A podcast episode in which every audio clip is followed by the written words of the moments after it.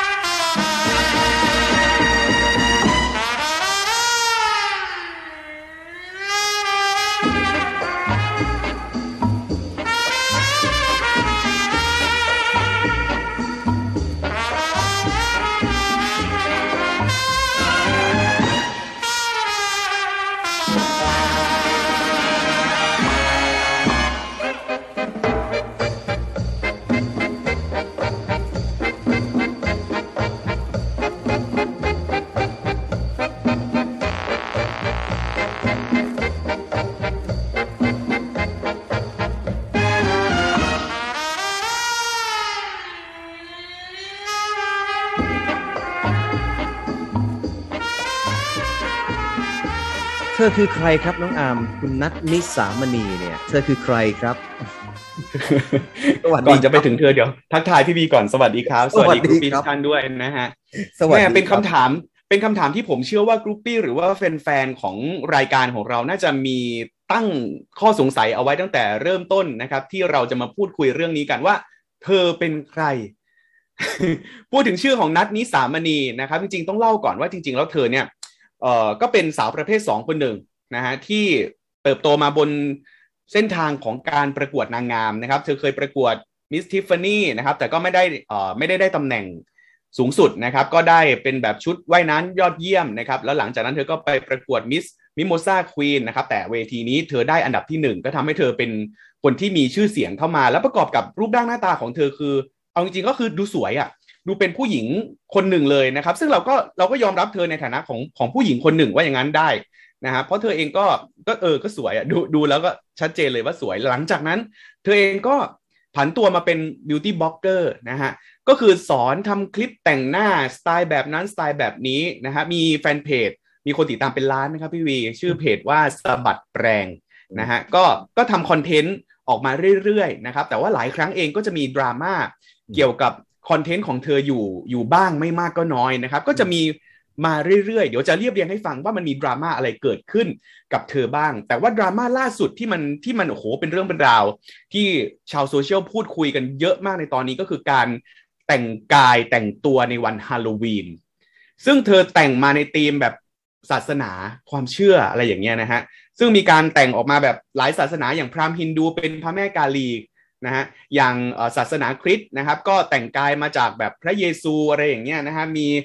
ศาสนาพุทธมหายานก็แต่งเป็นเจ้าแม่กวนอิมนะครับมีทางอียิปต์โบราณก็จะแต่งเป็นแบบเทพอานูบิสนะครับเป็นเทพแห่งความตายนะฮะศาสนาพุทธหรือว่าพุทธศาสนาก็แต่งมาในชุดที่ชื่อว่าเซเลอร์พศเซเลอร์ในที่นี้ก็คือเซเลอร์แบบเซเลอร์มูนอ่ะเซเลอร์มูนเป็นตัวการ์ตูนใช่ไหมฮะแล้วก็พศที่แน่นอนว่าตอนนี้เราทุกคนในสังคมไทยอาจจะเข้าใจกันว่าพศหมายถึงพระสงฆ์ไปแล้วเพราะว่าเคสของ2พศพระมหาไพวันกับพระมหาสมปองถูกไหมฮะก็เอาชุดนี้มาแต่งแล้วมันก็ออกเป็นแฟนซีซึ่งมันก็เกิดกระแสดราม่าเกิดขึ้นนะครับว่าเฮ้ยมันเหมาะสมมันเหมาะมันควรแล้วหรือเปล่าในขณะเดียวกันก็ยังมีคนที่สนับสนุนเธอนะพี่วีก็มองว่า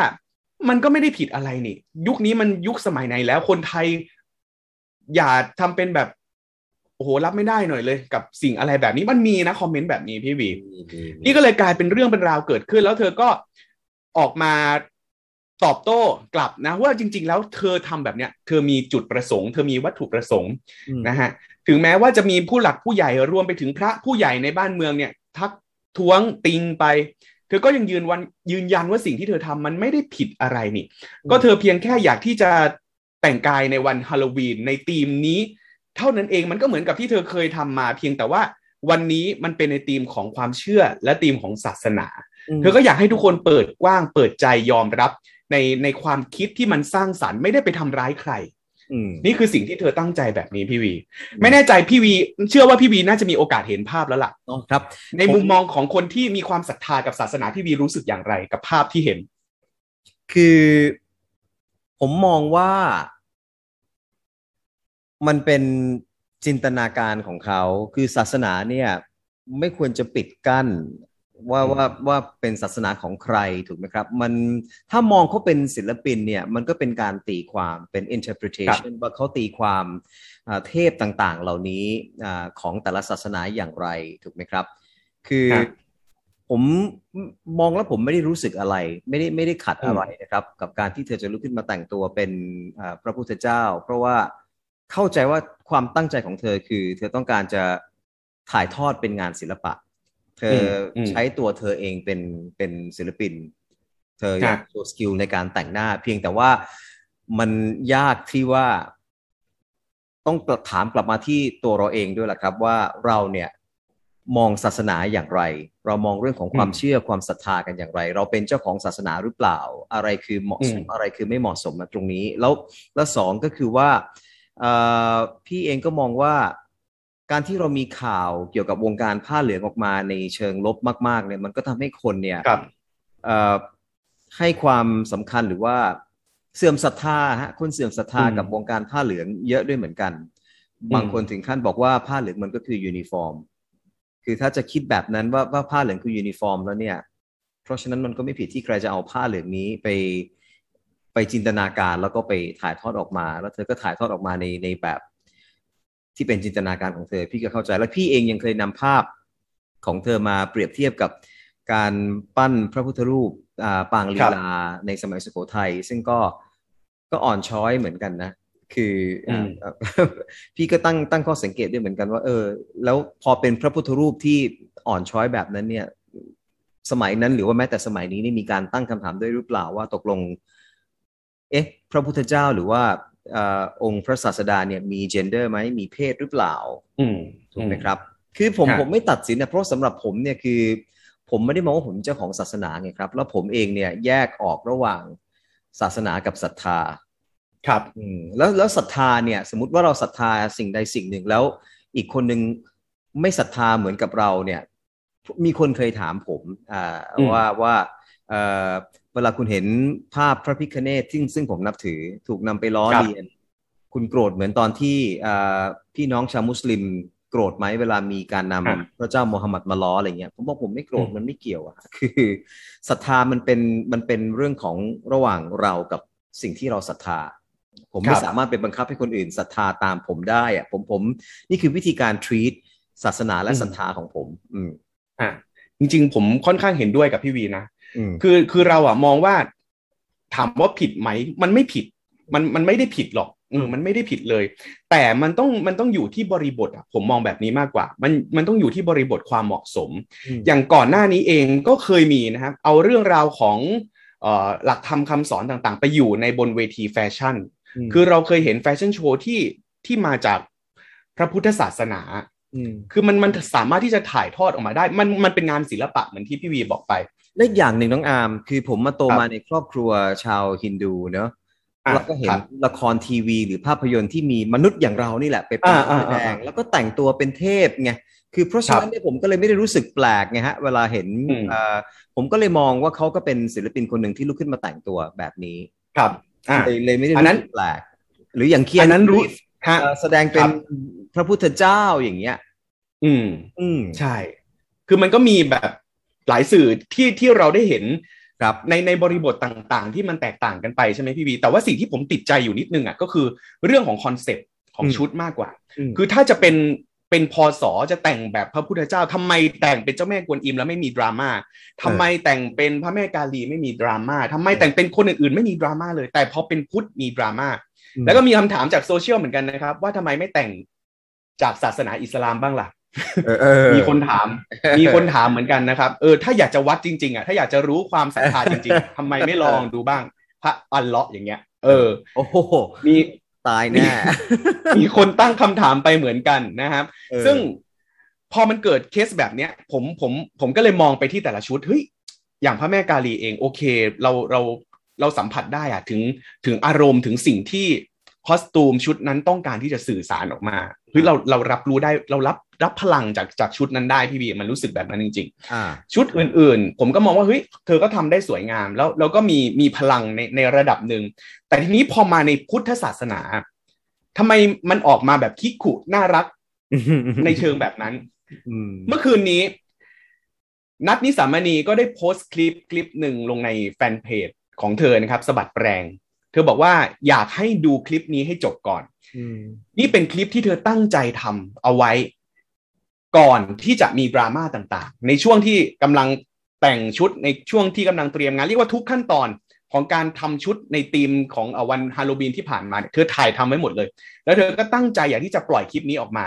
หลังจากที่ปล่อยภาพออกไปซึ่งคลิปนี้ถ้าใครได้ไปดูในเพจของเธอก็ประมาณ10นาทีกว่าๆใช่ไหมฮะ14-15นาทีประมาณนั้นแล้วเธอก็บอกว่าสิ่งที่เธอต้องการก็คือเธออยากจะทดสอบสังคมดูหน่อยนะฮะเธอบอกถ้าใช้คำนี้อาจจะดูใหญ่เกินไปเธอแค่อยากรู้ว่าจริงๆแล้วตอนนี้คนในสังคมมีความเชื่อความศรัทธาเกี่ยวกับศาสนาเนี่ยมากน้อยขนาดไหนแล้วมากแค่ไหนถึงเรียกว่ามากเกินไปแค่ไหนถึงเหมาะสมแค่ไหนถึงลบหลู่แค่ไหนถึงเกินไปเธออยากจะรู้ฟีดแบ็กตรงนี้เพราะเธอมองว่าเดี๋ยวปีหน้าก็จะเป็น2022แล้วคนก้าวไปสู่แบบอีกศตวรรษหนึ่งแล้วนะฮะทุกอย่างมันเปลี่ยนไปหมดแล้วการเปิดกว้างการยอมรับในเรื่องของศาสนาเนี่ยมันเปลี่ยนไปตามมากน้อยแค่ไหนมันดิ้นได้มันขยับได้ตามบริบทของสังคมหรือเปล่านี่คือสิ่งที่เธอสะท้อนแล้วก็อยากรู้อยากได้ฟีดแบ็กนี้จากคนซึ่งเขาก็จะพาไปดูธีมชุดพี่วีธีมชุดอย่างชุดของ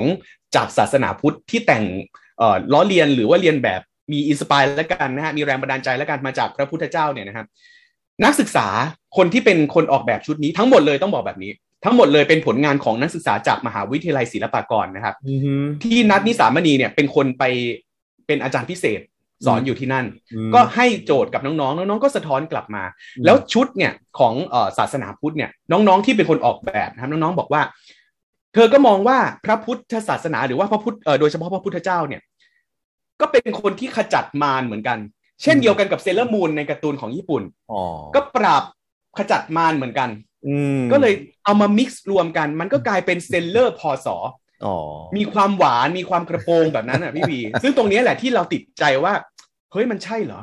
แล้วพระพุทธเจ้าถ้าน้องไปศึกษาดูดีๆท่านไม่ได้มาปราบมารปล่อยแสงหรือว่าฟันดาบฆ่าใครนะฮะท่านชนะมารท่านไม่ได้ปราบมารคือมารต่างหากที่จะมาผจญท่านแต่ท่านใช้จิตที่นิ่งอยู่เฉยๆท่านไม่ได้ทำอะไรท่านไม่ได้ปราบใครนะท่านชนะด้วยจิตด้วยกุศลด้วยความตั้งใจที่ท่านบำเพ็ญเพียรนั่นแหละคือสิ่งที่เราแบบเฮ้ยมันควรที่จะศึกษามากกว่านี้หรือเปล่านี่คือปัญหาของสังคมไทยไงฮะว่ามันสะท้อนปัญหาเรื่องของการศึกษาที่มีหมักหมมมานานมากถูกไหมครับก็เลยนำมาสู่สิ่งที่เราเห็นกันอยู่ในปัจจุบันในทุกๆเรื่องเลยครับปัญหามันมาจากตรงนั้นหมดเลยครับนี่แหละผมก็เลยติดอยู่แค่ตรงนี้แหละคือจริงๆแล้วสามารถที่จะถ่ายทอดออกมาได้ถ้าอยู่ในรูปแบบที่โอเคคนในสังคมเมื่อคุณรู้อยู่แล้วว่าสังคมไทยคือศาสนาพุทธเป็นหลักศาสนาประจำชาติคนนับถือเป็นส่วนใหญ่แน่นอนคุณกล้าที่จะทำตรงนี้แล้วคุณก็ต้องแบบยังไงเคารพหน่อยไหมกับสิ่งที่คนส่วนใหญ่ของประเทศนี้กำลังศรัทธาแล้วก็เชื่อกราบไหว้มาตั้งแต่แบบโบราณนะมันเป็นขนบธรรมเนียมประเพณีที่คนเขาสืบทอดต่อกันมามันหมายความว่ามันเป็นสิ่งดีๆที่คนรุ่นโบราณเขาทำกันมาสืบต่อกันมานานแล้วพี่วีพอคุยเสร็จเนี่ยผมก็นึกถึงเวลาผมดูคลิปที่มีบรรดาร่างทรงแต่งตัวเป็นเทพแขกแล้วก็แบบตั้งตนเป็นเหมือนกับว่าร่างทรงขึ้นมาหรือว่าเป็นผู้ที่มีทวยเทพมาประทับอยู่ในร่างของตัวเองแล้วก็แต่งล้อเลียนเป็นเทพแขกพูดภาษาอะไรก็ไม่รู้มั่วไปหมดเลยผมเป็นแขกเองผมยังฟังไม่รู้เรื่องเลยว่าตกลงสวดอะไรอยู่เนี่ยหรือว่าจะให้สวดอีกรอบนึงก็คงสวดไม่เหมือนเดิมเลยนะครับคือมันเป็นความป่วยของสังคมอะครับมันเป็นความป่วยของสังคมที่เข้าไม่ถึงหลักธรรมคำสอนของศาสนาเลยต้องหาที่ยึดเหนี่ยวทางจิตใจคือถ้าป่านนี้เราถูกสอนให้เข้าใจศาสนาพุทธแบบที่ไม่ใช่ท่องจำเนี่ยมันจะไม่เกิดปัญหาแบบนี้ครับหลายๆคนมาบรรลุมาเข้าถึงตอนที่โตแล้วซึ่งมัน มันน่าเสียดายไงฮะที่ว่าเราถูกบังคับให้ท่องจำอ่ะแล้วต้องท่องอะไรล่ะบาลีสันสกฤตซึ่งมันก็ไม่ใช่ง่ายถูกไหมครับฮะเธอก็จริงๆเธอยกตัวอย่างด้วยนะพี่วีว่าอย่างญี่ปุ่นเองเนี่ยคือมีพระสงฆ์ที่เล่นกีตาร์แล้วก็ใช้บทสวดพระสูตรในการที่จะแบบประกอบเสียงดนตรีอ่ะเธอบอกโอ้ยประเทศเขายังทำขนาดนั้นได้เลยอ่ะแล้วทำไมบ้านเราทำไม่ได้ผมก็มองว่าเฮ้ยแล้วสิ่งที่คุณนันทิสามณีทำมันเป็นการสืบทอดพระพุทธศาสนาหรือเผยแผ่พระพุทธศาสนาอย่างไรนอกจากการที่ฉันต้องการกระแสดราม่าแล้วสุดท้ายก็ให้คนไปคลิกดูว่าคลิปนี้ฉันเพราะอะไรฉันถึงทำแล้วก็ได้ยอดวิวแล้วก็ได้ค่าโฆษณาจากคลิปนั้นที่ดูอ่ะเพื่อคือที่มากไปกว่านั้นเพราะว่าคลิปคือตั้ง14นาทีแล้วกว่าจะดูจบคลิปเนี่ยต้องดูโฆษณาตั้งกี่ชิ้นที่มาขั้นอยู่ตรงกลางคือมันเครียดมากว่าคือทำไปเพื่อที่จะสร้างกระแสแล้วก็เรียกยอดวิวยิ่งแต่ฟังจากน้องอาร์มที่บอกว่าทำคลิปไว้ก่อนด้วยซ้ำก่อนที่จะโพสต์ภาพเหล่านี้ไม่ใช่เพิ่งมาทำคือเธอเป็นคนพูดเองนะเป็นคนบอกเองเขียนแคปชั่นไว้เองว่าคลิปนี้ทำไว้ก่อนเลยนะฮะอันนี้คือเราก็ไม่ทราบว่าจุดประสงค์จริงๆแล้วของคุณนันทิสามณีคือตั้งใจอยากให้เรื่องมันเป็นดราม่าก่อนเพื่อให้คนไปดูคลิปจริงๆอย่างที่หลายๆคนในสังคมเขาสงสัยหรือเปล่าแต่ด้วยรูปการด้วยสถานการณ์ที่ 1 2 3 อ่ะไทม์ไลน์ที่มันเกิดขึ้นอ่ะมันส่อให้คิดไปแบบนั้นได้จริงจังแล้วน้องอาร์มล่ะรู้สึกไงบ้างครับมองเป็นงานศิลปะหรือมองเป็นการล้ำเส้นผมไม่ได้มองว่าเป็นการล้ำเส้นคือผมก็มองเป็นศิลปะเหมือนกันกับพี่วีอย่างที่บอกว่าจริงๆแล้วเราอยู่ในวงการข่าวบันเทิงพี่วีก่อนหน้านี้เคยทำข่าวแฟชั่นโชว์เกี่ยวกับพระพุทธศาสนาหรืออะไรแบบเนี้ยเยอะอะไรที่มันเป็นแรงบันดาลใจจากพระพุทธศาสนาเราก็เลยมองว่ามันมีศิลปินหรือมันมีคนที่หลากหลายมากที่นำคำสอนนำอะไรต่างๆที่มันจะเป็นประโยชน์อะไปเผยแผ่หรือว่าทำออกมาในรูปแบบที่ตนเองถนัดเช่นเดียวกันผมอยากเห็นนัทนิสามณีใช้ความสามารถที่มีอยู่มากมายในตัวของเธอเนี่ยส่งต่อสิ่งต่างๆเหล่านี้ไปไม่ใช่แค่เพียงว่าเฮ้ยใช้ความสามารถเพียงแค่อยากที่จะดูกระแสอยากที่จะวัดฟีดแบ็กหน่อยซิว่าคนจะว่ายังไงคนจะพูดอะไรมันไม่เกิดอะไรกับสังคมไงฮะหรืออยากได้แค่ยอดวิวอะไรอย่างเงี้ยนะครับคือจริงๆแล้วผมก็เห็นด้วยนะครับน้องอาร์มว่าศาสนาเนี่ยควรจะเป็นสิ่งที่เข้าถึงได้ง่ายครับไม่ได้เป็นสิ่งที่คือควรจะดูอินเดียเป็นตัวอย่างอะครับคือความสัมพันธ์ของชาวฮินดูกับศาสดาหรือทวยเทพที่เขานับถือเนี่ยคือมันเป็นเหมือนคนในครอบครัวฮะมันเป็นเหมือนแบบดูการตั้งชื่อสิครับมีชื่อเทพ God Goddess มาตั้งเป็นชื่อเต็มไปหมดเลยนะครับคือพอมันเป็นสิ่งที่อยู่ในชีวิตประจำวันเป็นส่วนหนึ่งของชีวิตประจำวันเนี่ยมันก็เลยไม่ได้รู้สึกว่าเป็นสิ่งที่ลบหลู่ไงฮะคือความเคารพมันมาเองจากความศรัทธาคือโดยที่ไม่ต้องฟอร์สไม่ต้องบอกว่านี่คือของสูงเขารู้ด้วยตัวเองว่ามันคือว่าท่านเหล่านั้นคือของสูงด้วยสุดท้ายเกิดขึ้น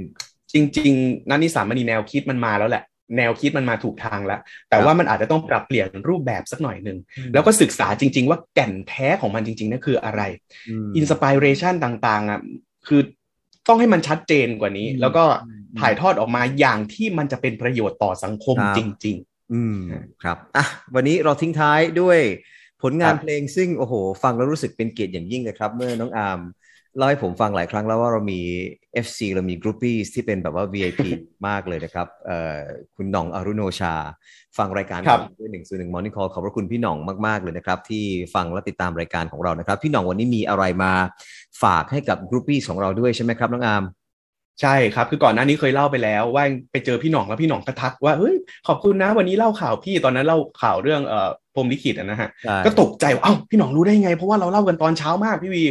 ก็เลยอ๋อปรากฏพี่หน่องฟังนะฮะพี่หน่องก็เลยทำเพลงตอนนี้ทำเพลงขึ้นมาเพลงหนึ่งชื่อเพลงว่าฟ้าหลังฝนครับพี่วีเป็นเพลงที่ตั้งใจอยากจะส่งต่อกำลังใจให้กับคนไทยที่ประสบทั้งโควิด -19 ทั้งน้ำท่วมในตอนนี้หลายคนแบบสาหัสมากพี่หน่องก็เลยทำเพลงนี้ขึ้นมาแล้วก็ฝากบอกมาถึงทุกคนนะครับว่าถ้าหากว่าท่านใดอยากจะเอาเพลงนี้ไปเปิดหรือไปใช้หรือไปคัฟเวอร์หรือไปทำอะไรก็แล้วแต่ที่จะเป็นการส่งต่อกำลังใจให้กับคนไทยสามารถเอาไปใช้ได้เลยโดยไม่มีลิขสิทธิ์นะครับครับผมวันนี้เราจะทิ้งท้ายกันด้วยเพลงฟ้าหลังฝนและขอบคุณพี่หน่องมากๆนะครับพี่หน่องอรุโนชาที่ฝากเพลงนี้ผ่านทางน้องอาร์มมานะครับวันนี้หมดเวลาของรายการ101 Morning Call เราลาไปพร้อมกับเพลงฟ้าหลังฝนและกลับมาพบกันใหม่วันจันทร์ 5:00 นนะครับวันนี้ผมวารินทร์สัจเจเดลและน้องอาร์มธนภูมิเท้านอกลาไปพร้อมกันเลยครับสวัสดีครับสวัสดีครับ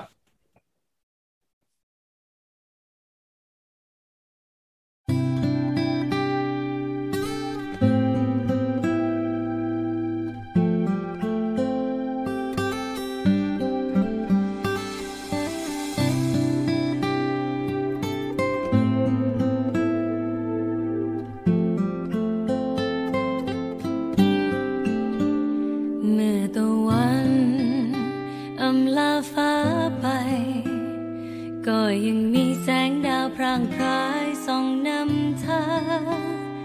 อยู่ในความมืดมนยังมีแสงสว่างต้องมีทางขอจงอย่าหวั่นไหวเมื่อดอกไม้โรยลาร่วงไปย่อมพลีใบท้าทายแรงลมไม่เกรงขามกี่ฤดูพันแปรแต่ก็ยังงดงามกี่ความน้ำต้องมีวันข้ามไปชีวิตต้องมีหนทางขอให้มีหวังฟ้าหลังฝนจะต้องสดใสชีวิตยังคงสวยงามไม่ว่าอย่างไรคอยกำลังใจแข็งแรง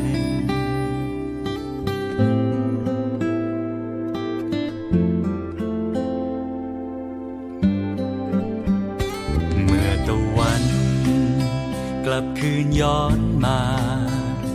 เติมพลังให้ใจศรัทธาก้าวต่อไปสู้เพื่อฝันของเราตราบที่ยังหายใจจับมือไว้แล้วสู้ไปด้วยกันชีวิตต้องมีหนทางขอให้มีหวังฟ้าหลังฝนจะต้องสดใสชีวิตยังคงสวยงามไม่ว่าอย่างไรขอให้กำลังใจแข็งแรง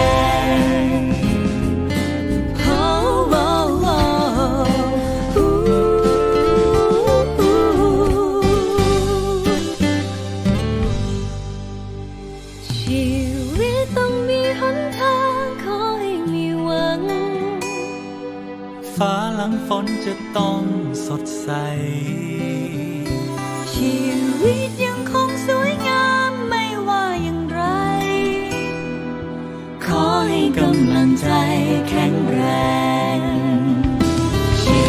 วิตต้องมีหนทางขอให้มีหวังฟ้าหลังฝนจะต้องสดใสชีวิตยังคงสวยงามไม่ว่าอย่างไรขอให้กำลังใจแข็งแรงแล้วเราจะผ่านไปด้วยกัน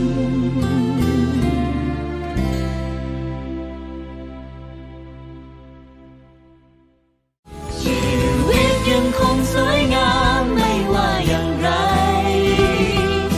ขอให้กำลังใจแข็งแรงแล้วเราจะผ่านไปด้วย